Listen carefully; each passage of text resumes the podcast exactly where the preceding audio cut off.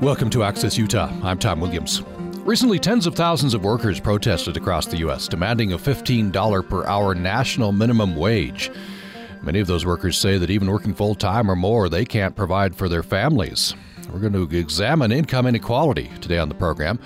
Some commentators focus on the workers, saying that uh, they need to get additional education, which would help them move into higher paying jobs, and that increasing the minimum wage would just reduce the number of jobs available and increase prices. The market sets the level.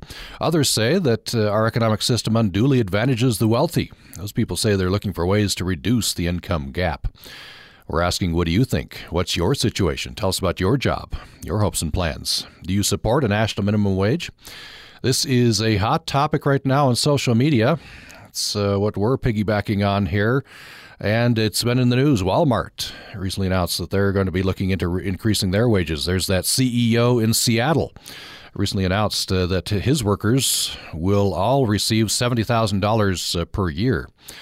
And what about this idea of a living wage? If you're working full time, uh, shouldn't you be able to support your family? A lot to talk about here, and we're going to bring in in studio uh, William Shugart, who joins us again. He is research director of the Independent Institute and J. Fish Smith Professor in Public Choice at Utah State University. Professor, welcome back to the program. Thank you very much. Appreciate you uh, joining us. We're also joined by Ross Eisenbrey, who's Vice President at the Economic Policy Institute. Welcome to the program. Thanks for having me. And Aparna Mathur is a resident uh, scholar in economic policy studies at American Enterprise Institute. Welcome to the program. Thank you. Thanks for having me. Uh, so let me let me start with uh, Ross Eisenbrey. Uh, what what do you think about these these protests and this idea that uh, that the minimum wage ought to be increased at least to a level where if you're working full time, uh, you ought to be able to support your family?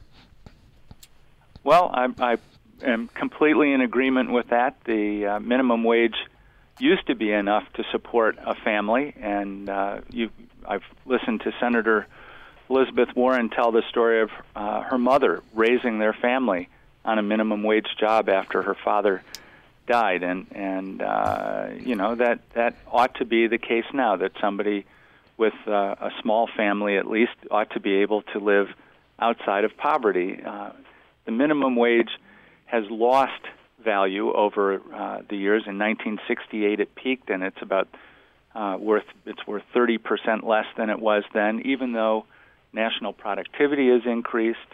Uh, the education level of minimum wage workers is vastly better than it was in 1980 or in 1968.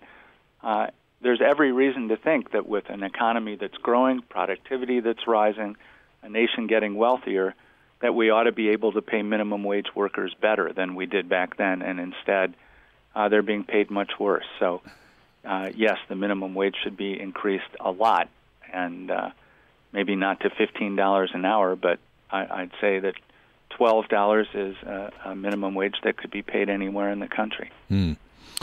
Aparna Mathur, what uh, what do you think? Uh, minimum wage to twelve dollars? Do you think that's doable? You know, I'm all for helping people in poverty. I think there are, uh, uh, you know, we are facing a tough time. These are tough economic conditions. People are out of jobs, and it, it seems natural that we would be seeing these protests across the country where uh, you've seen wages stagnating at uh, or growing only at 2% or less annually. Uh, my, my only concern with, uh, you, you know, it's not about, well, we shouldn't be doing enough to help people who are working full time. Of course, we need to be doing whatever we can to help people who are in poverty who, who need to support their families.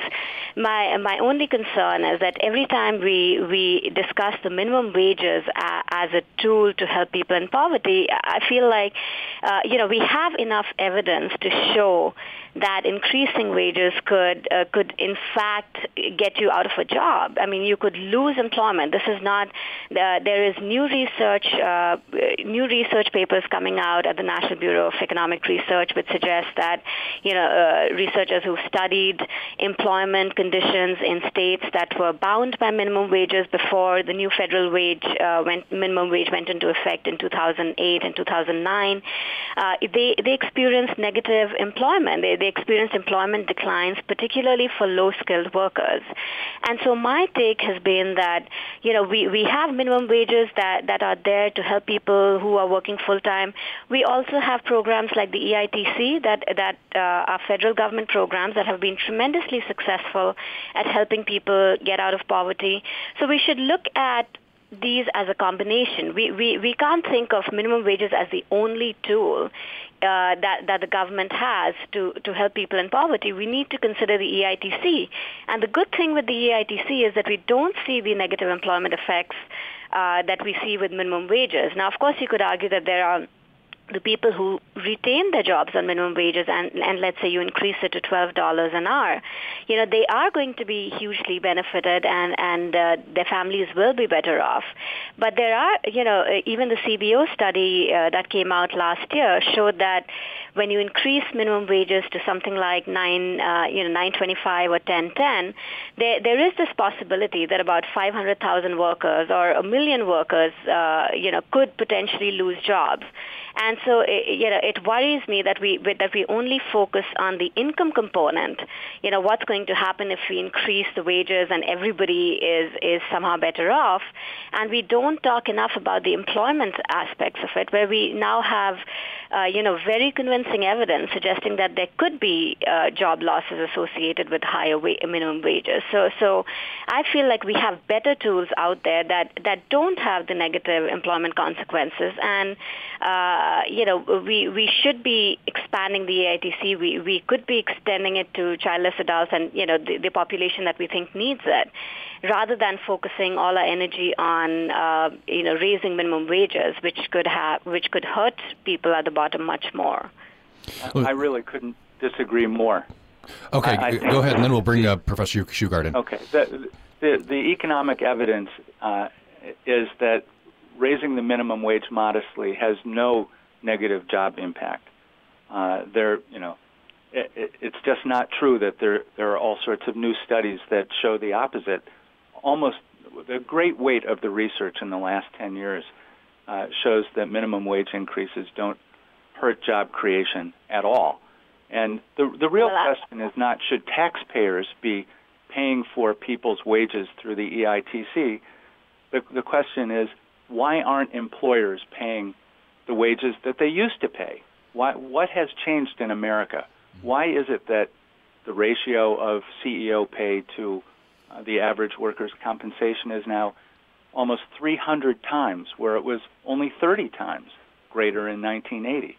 The, the problem isn't that we're a poor country or that we're in hard economic times. We're a rich country, and the problem is that a trillion dollars or more has been shifted from workers' wages into the pay of executives and the profits of corporations. Let me turn. That, that is the fundamental problem. Let me turn to Professor Shugart here. That's an excellent question to throw, throw to you. Why why is that gap increasing, and and is that a good or bad or indifferent thing? Uh, well, there are lots of reasons why the gap is increasing. One one in particular that I could mention is the decline in the quality of education that mo- most young people are receiving a high school diploma in 2015 is worth much less than a high school dipl- diploma two generations ago. But I, I couldn't disagree more with the last uh, speaker. Uh, I mean, the idea that you know the workers' wages are determined by the value that they add to their workplace.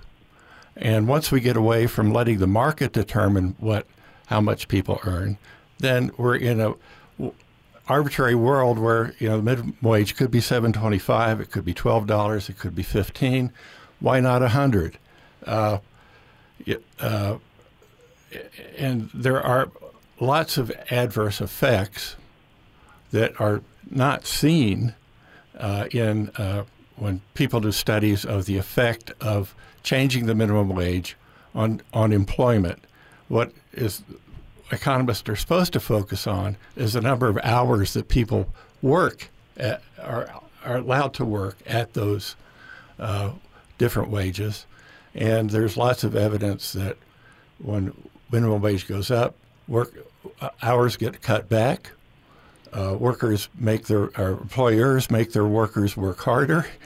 and they uh, may, uh, in some cases, take away some of their non-wage compensation, uh, their, the fringe benefits of helping buy their uniform if they're required to use, wear it at the workplace, allowing them to buy food at the fast food restaurant at cost, uh, uh, and general job job training that will that is provided that will is valuable in any uh, position they take mm. later on. If you just joined us, we're talking about income inequality. We're talking about uh, living wage and a proposal to increase the uh, the federal minimum wage up to fifteen dollars an hour. That's what the demand of uh, workers across the U.S. Uh, across summertime. And we're talking with you just heard there from William Shugart who is research director at Independent Institute and the J. Fish Smith Professor of Public Choice at Utah State University. We're also talking with Ross Eisenbrey, Vice President with the Economic Policy Institute, and Aparna Mathur, who is a resident scholar with the American Enterprise Institute. You're welcome to join the conversation at 1 800 826 1495. 1 800 826 1495 or you can join us by email to upraccess at gmail.com. upraccess at gmail.com. And I want to bring in this uh, comment and question that we received uh, via email. Uh, this person says, uh, Here's a question for your panel. If minimum wage workers all of a sudden uh, get a $15 per hour, get $15 per hour, they're all of a sudden earning more than many who went to college and received training in their careers, which most minimum wage jobs do not provide. How is it that a minimum wage earner should feel they can earn more in salary without the training and education that someone who's paid their dues to receive that education and uh, training? I sympathize and understand that minimum wage isn't a living wage. At least in the Intermountain West, a minimum wage job is not meant to be a salaried type of income. You work at the job for a year or two and then move into something better, either by education or obtaining the experience that affords the higher salary. This coming from someone whose income, though he has a bachelor's degree, qualifies his family for reduced school lunches. If I want a higher salary, shouldn't I put in the work? and or education that will afford me that uh, higher salary. So that's uh, an anonymous uh, commenter via email to upraccess at gmail.com. Let me throw that uh, question first to uh, Aparna Mathur with uh, AEI. What do you think of that? I absolutely agree with that. I think the idea that um, uh, you know, we, we should somehow be raising wages with, uh, without linking it to productivity increases, without linking it to actual experience, training, on the job effort. I think, uh, you know, then there is no end to how much we, we believe we should be, you know, what the wage should be. And, and as I said, there are many, many programs out there that are helping people on minimum wages. It's not just the minimum wage itself. It's the EITC kicks in once you start earning, once you have a certain level of income income. Uh, you know, you, you are you you have all these programs that supplement your your family income. And uh, the the other issue I wanted to talk about was that uh, there, there are, as I said, there are newer studies that are that I think have used more effective approaches at studying the effect of minimum wages on employment.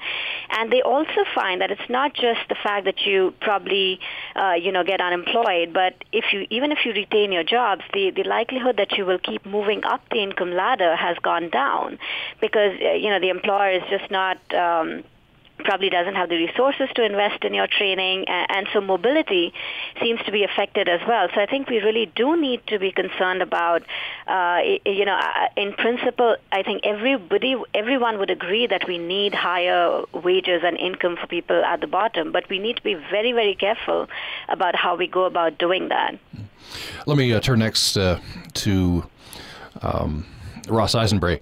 Uh, I want to uh, throw this uh, out at you. This is from Bloomberg Business Week, the magazine. They're talking about uh, the uh, article has the uh, clever headline um, of McDonald's low wages come with a seven billion dollar side of welfare.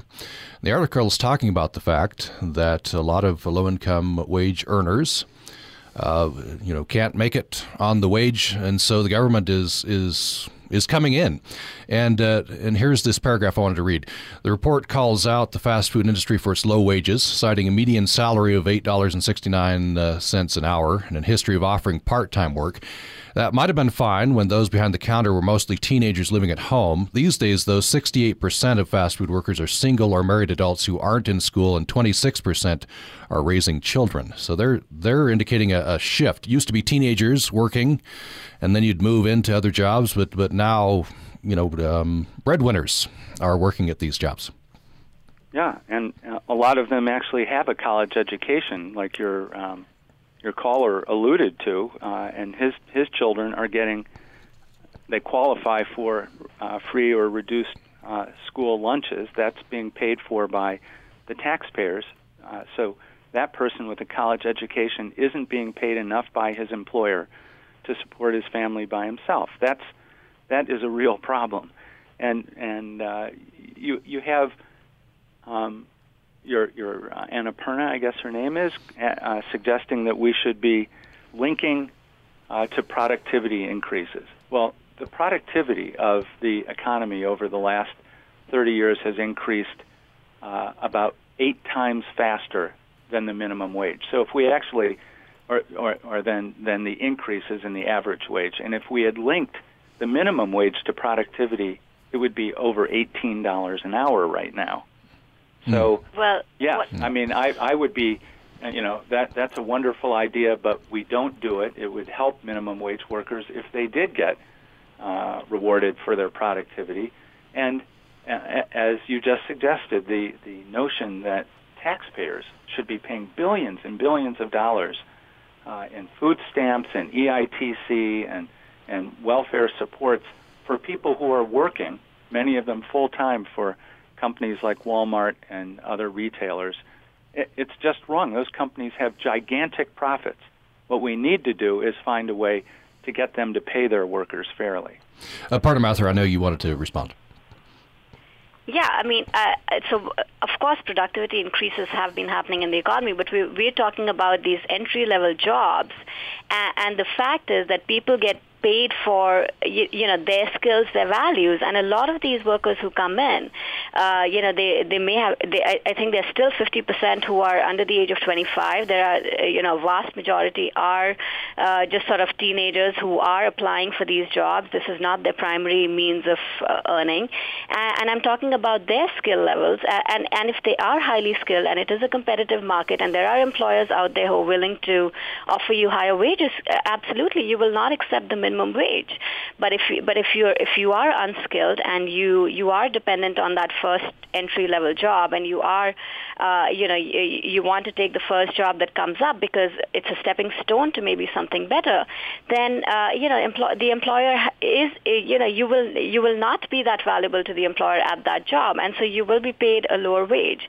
But uh, you know the point is that these minimum wages are not meant to be a lifelong wages. You, you gain the experience, you work, and and there are studies that show that you people you know move on from these minimum wages jobs, and that's what we that's what we really care about: getting the skills, getting the education, getting you know using these as stepping stones to move up, not uh, not saying okay you, you should be happy now because now we're making this wage job uh, this job sort of a higher wage job and so let's stay uh, at this level now for your life uh, for your lifetime because this is the this income will now afford you a living wage. I, I don't think that was how uh, minimum wages were originally intended and that's not how we want people to view them either yeah, we have a comment uh, here on by email, upraccess at gmail.com, upraccess at gmail.com. You can email us as well. Uh, the commenter says, a minimum wage was never meant to be a living wage for a family. Why is there that expectation now? Professor uh, Shugart. Uh, that's correct. Uh, it was meant to be, uh, uh, be a minimum entry level wage for young people just coming into the workforce, just getting out of college or, or high school or maybe in the summer. Uh, and uh, but it's one one reason that uh, pe- people have been talking about is that definition of poverty has changed dramatically over this since the New Deal when minimum wages first came in. Uh, and what what the problem is that uh, uh, with minimum wage is that it uh,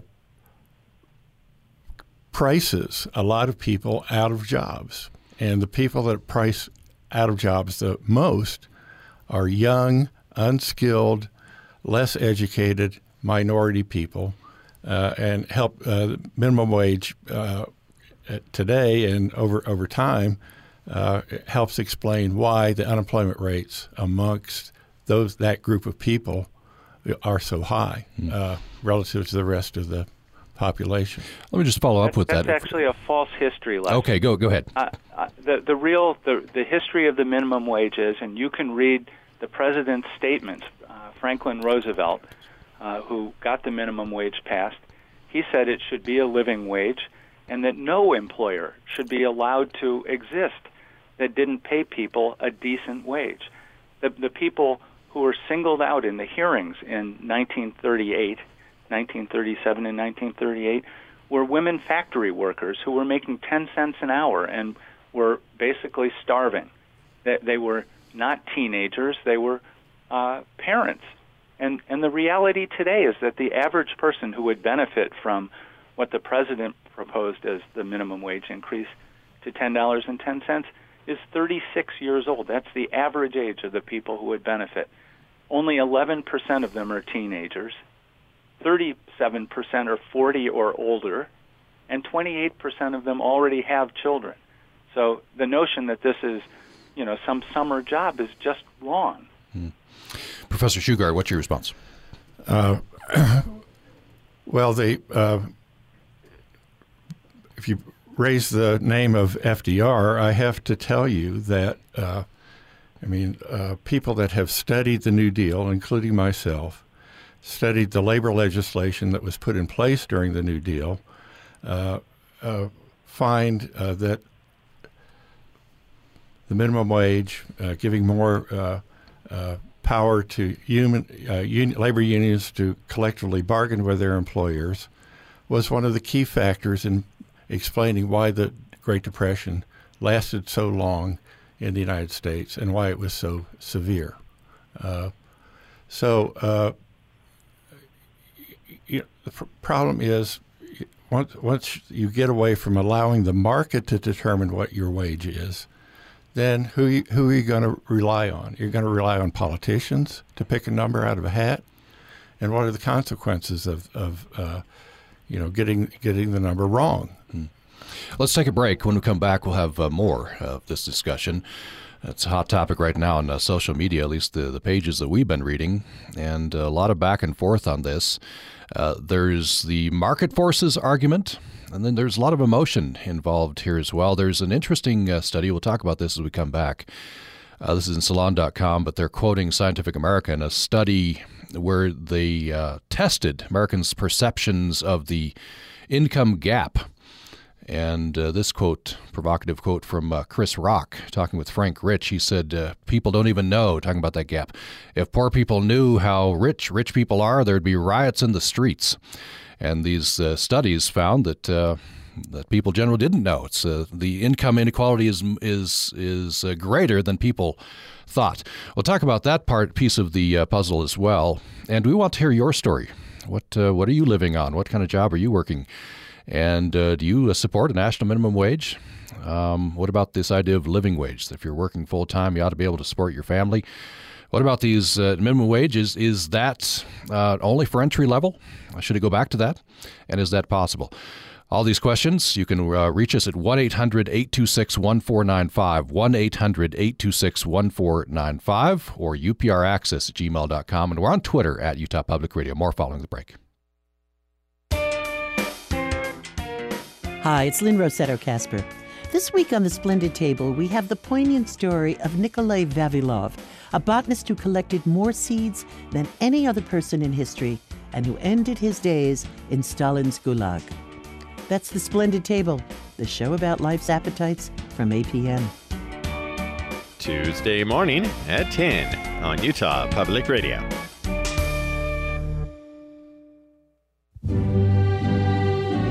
Congratulations to graduates at Utah State University regional campuses, including Brigham City, Tooele, USU Basin, Richfield, and Moab.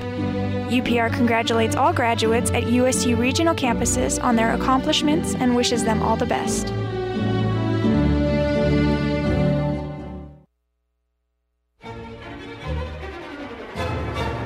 It's delicate with an undercurrent of aggression. It's vivid light and creeping shadow. It's a look back and the very definition of avant garde.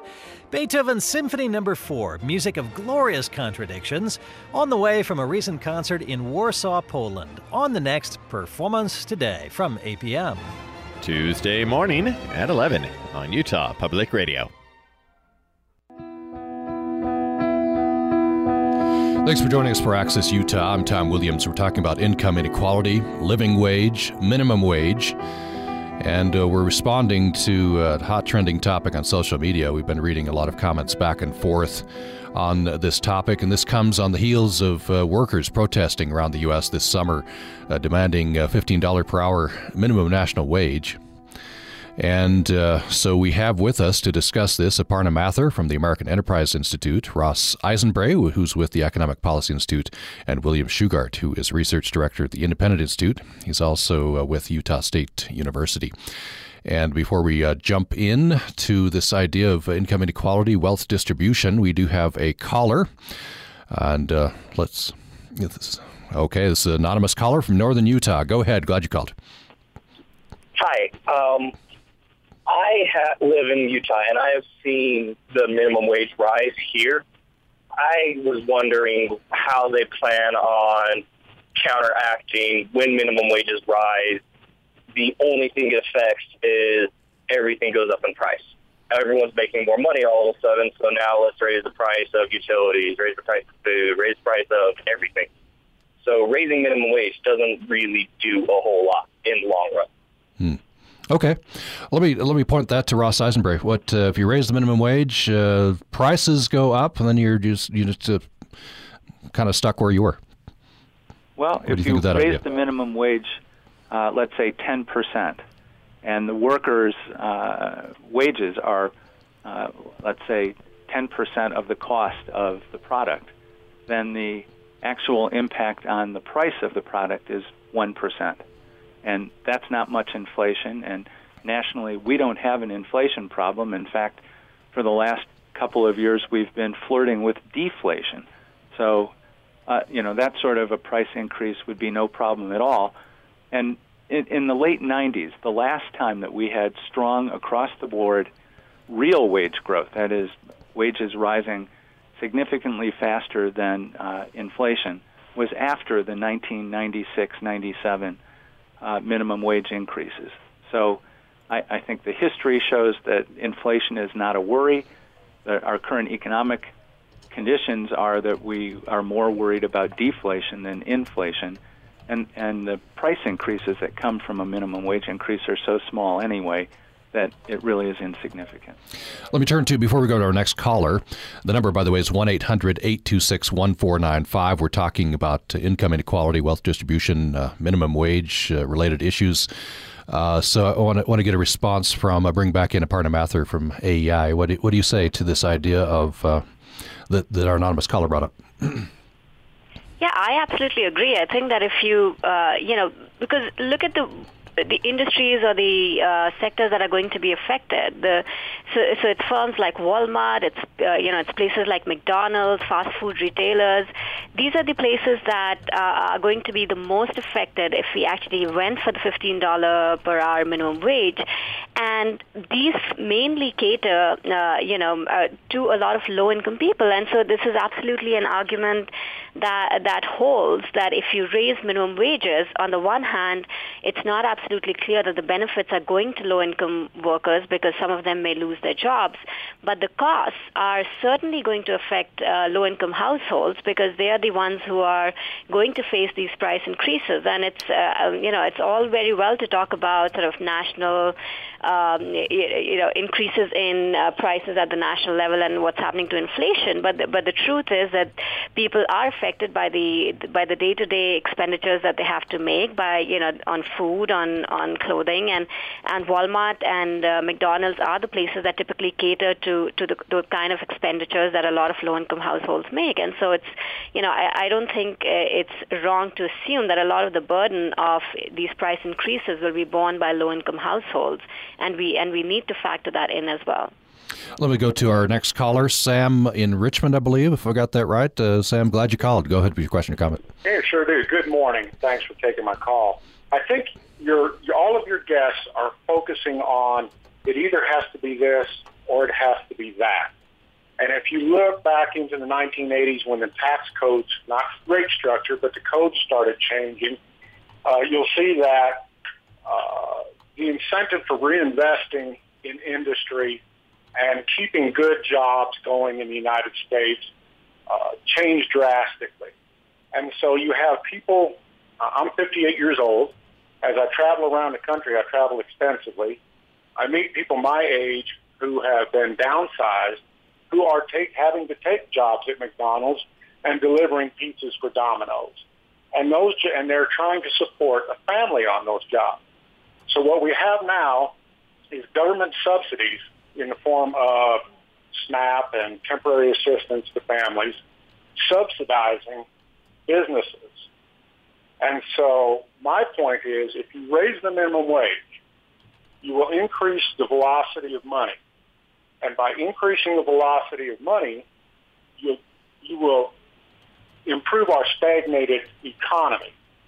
But we also need a change in the tax code so that when I exercise the stock options, which I got from a company I worked for, and sold those, that should have been taxed as income and not as ta- capital gain. And those stock options should not have been deductible by the company who was awarding them to me. Uh, they should have been taxed as profit also. In that way, you incentivize money going back into companies and providing the infrastructure necessary for good paying jobs. Interesting. Uh, thanks, Sam. Let me turn to uh, Bill Shugart first. What do you think of his plan? Uh, I don't like it. Okay. Uh, you wouldn't have expected me to. Uh, I'd like to go back and correct an error in a previous commenter. Uh, labor share of national income is a, a, about two thirds, and the wage bill for most employers is the single largest chunk of their uh, cost in, in, a given year. So it's possible that raising the minimum wage would have a, a, a bigger uh, uh effect on uh, uh, than the previous uh, commenter mentioned. But as we've just heard, lots of these jobs are in very competitive industries like fast food, retailing, and things like that. And uh, uh, individual firms in those kinds of industries, uh, even if they're big, uh, cannot pass through uh, cost increases to their customers in the form of higher, higher prices. That mm. just doesn't work very well. Mm. They'll lose their customers. Uh, and so where where where that would come from would be out of the profits uh, uh, uh, of the employer, which would chill investment, which would chill expansion, which would chill being able to expand and hire more people. Let me turn to Ross Eisenbrey with the Economic Policy Institute. What do you think of uh, Sam's uh, plan? He says he, he's in favor of raising minimum wage. He's saying contemporaries who are, who are uh, having to work at minimum wage jobs, but he also wants to change the tax code. Well, the changing the tax code, I think, is uh, very important in this uh, conversation because CEO compensation since the, the 1980s, as he suggested, uh, there were big tax changes. One of the most important was, uh, as he says, reducing the capital gains tax, and CEO pay became linked because of uh, various corporate um, uh, payment schemes. It, it became linked to stock options and to the stock value of a company. So what's happened is uh, there's been a personal incentive for executives to keep pay low for their their employees and to have the stock value of the company increase as fast as possible. Uh, because you know they get the value of that. They get the stock options. They cash them in. As the stock goes up, their their uh, their own pay increases tremendously. So, from 1978 to 2013, CEO pay after inflation adjustment increased 937%. and you know that is uh, that's more than double the stock market growth over that period.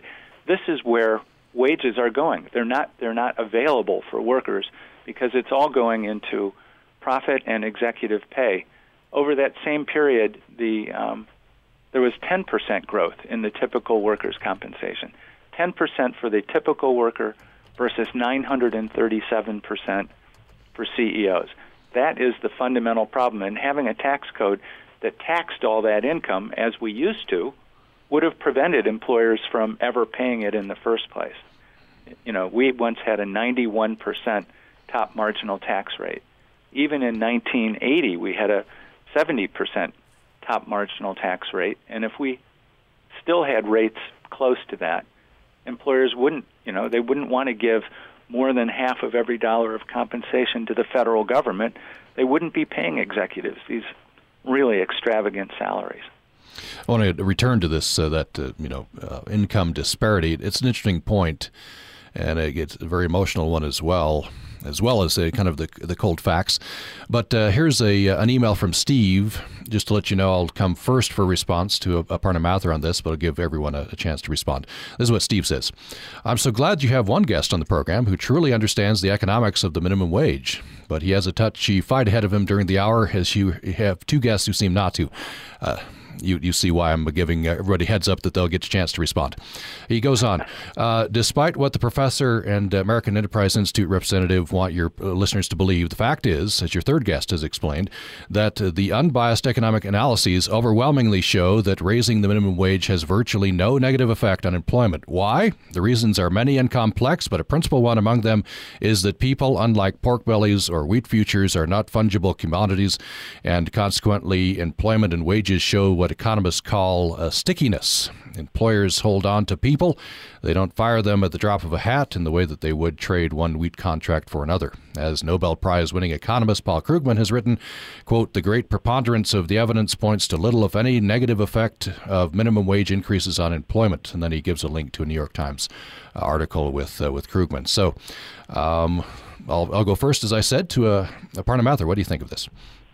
You know, I wish that were true. I re- I feel like every time um, you know economists or politicians read the minimum wage literature, we we there's always some bias in the way it's read and the way it's presented.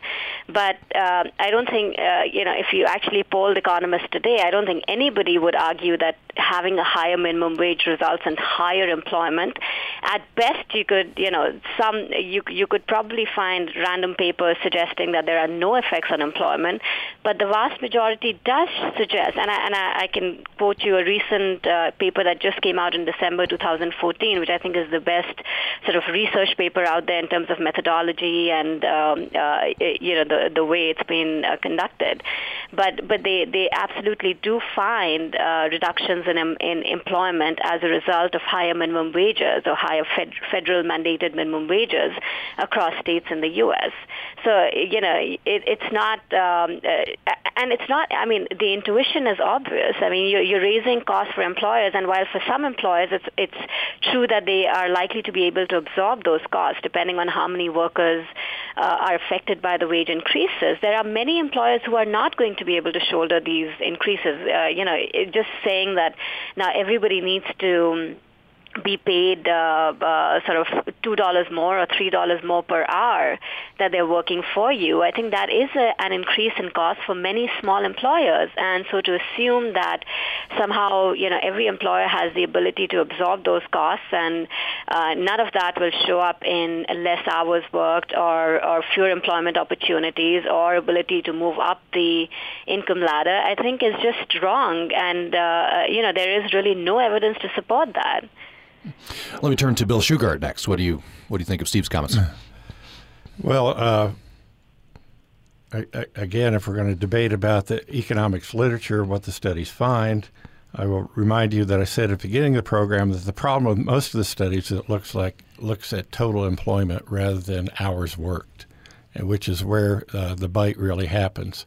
Moving somebody from uh, 40 hour 40 hours a week at 725 to maybe 30 hours a week at $12 an hour, uh, and also reducing non wage benefits that the employer provides in order to be able to afford to pay the higher cash wage ben- benefits. Uh, you know, there, the min- minimum wage is only one one part of the problem. There, uh, as discussion has gone on, I mean, there are lots of things that explain these macroeconomic phenomenon of uh, uh, changes in income distribution, changes in uh, the uh, gap between pays of the high, pay of the highest paid workers, CEOs or whoever, uh, to the lowest paid.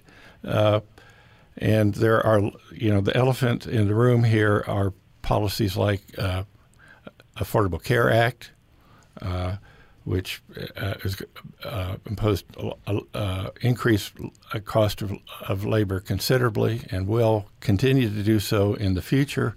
There's uncertainty about the uh, economic policies, macroeconomic policies uh, that uh, make business people hesitant to hire people in the first place, to expand their plants, because they, they don't know what's coming down the road in terms of taxes, monetary policy, and uh, other uh, programs that Washington's uh, uh, that we the taxpayers pay for. Mm.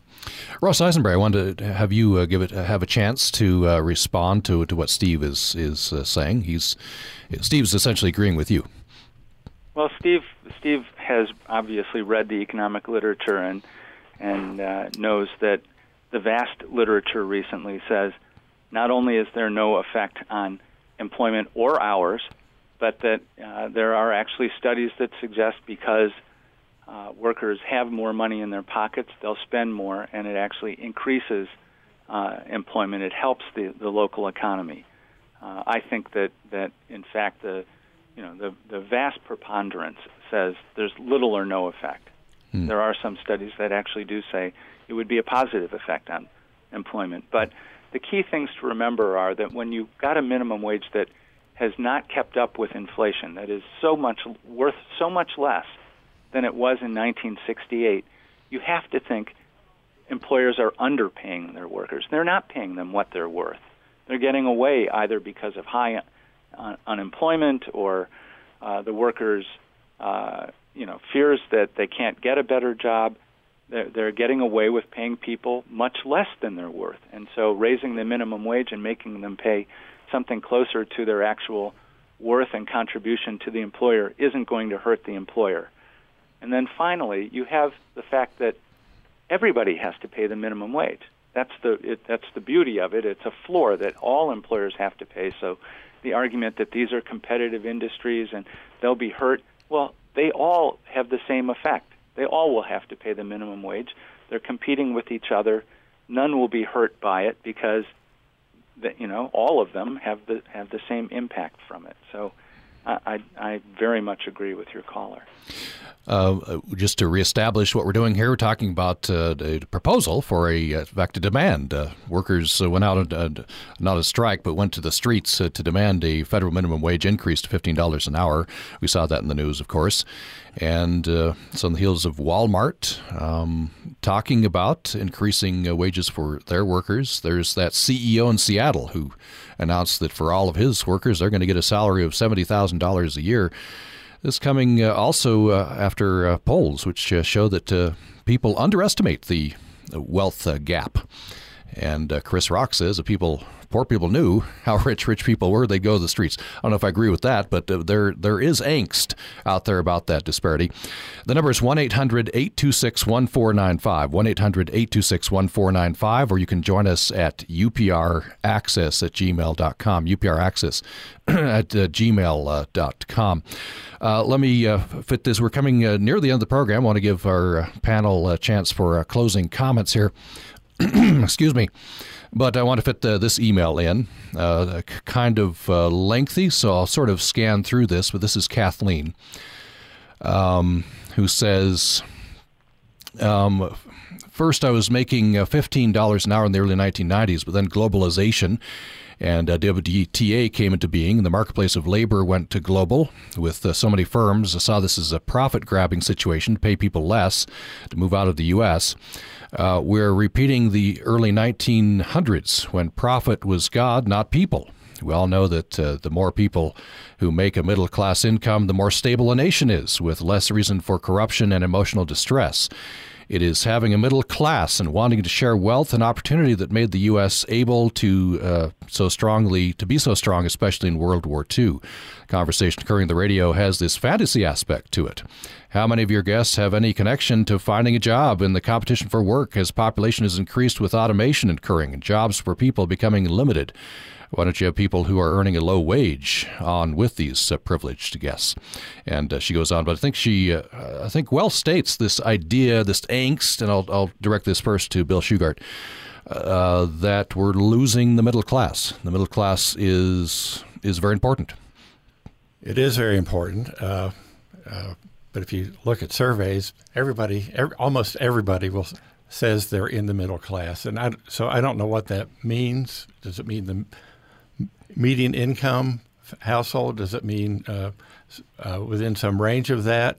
Uh, I don't know. Uh, the pro- problem with the minimum wage is uh, that one of one of one of the people on this panel don't don't think that the law of demand applies to workers.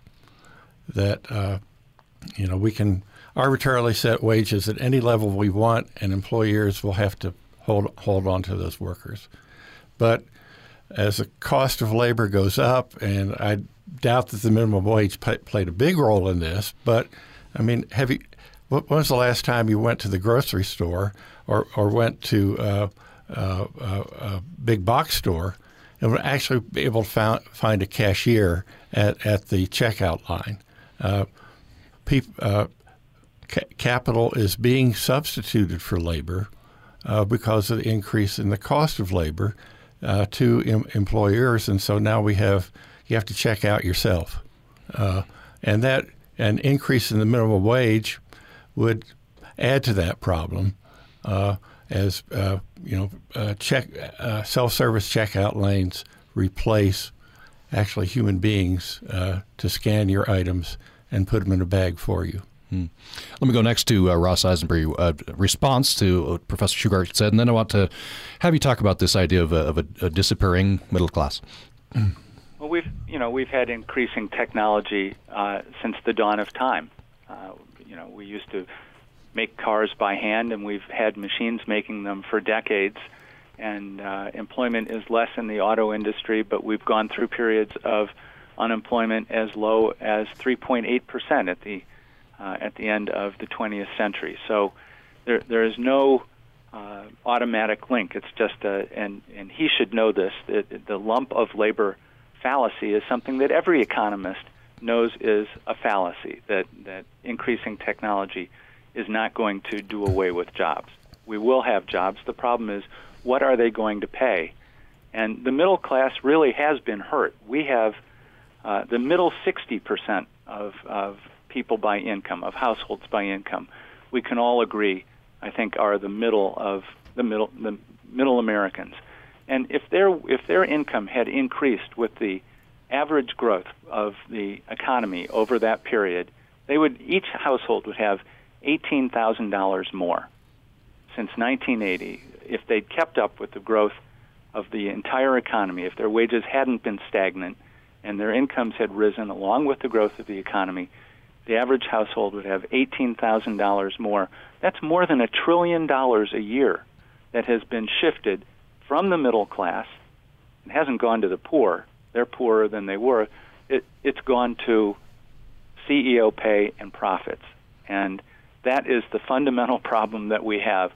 Wage inequality. CEOs and executives are making tremendous amounts of money, 300 times what the average worker is making and it, it doesn't leave anything for the middle class.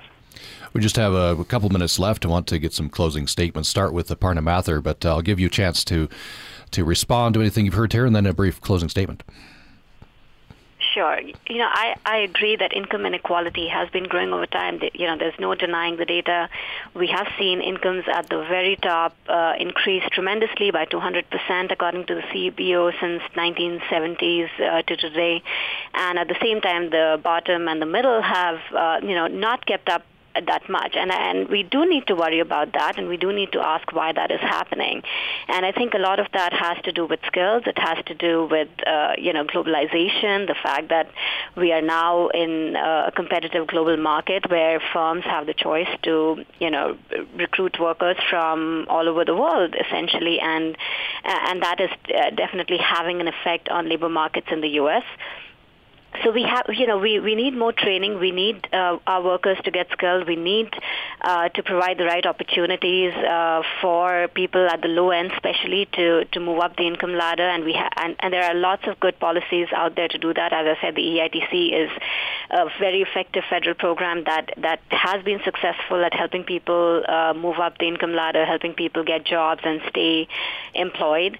Um, but uh, uh, which is why we, we we are now at the point where we need to decide which policies are working and which ones are not. And if the minimum wage is something, uh, you know, forget the academic research. If you trust an agency like the CBO, the CBO itself is saying that there is a huge likelihood that, of course, people will benefit from minimum wages, but a lot of people will lose jobs.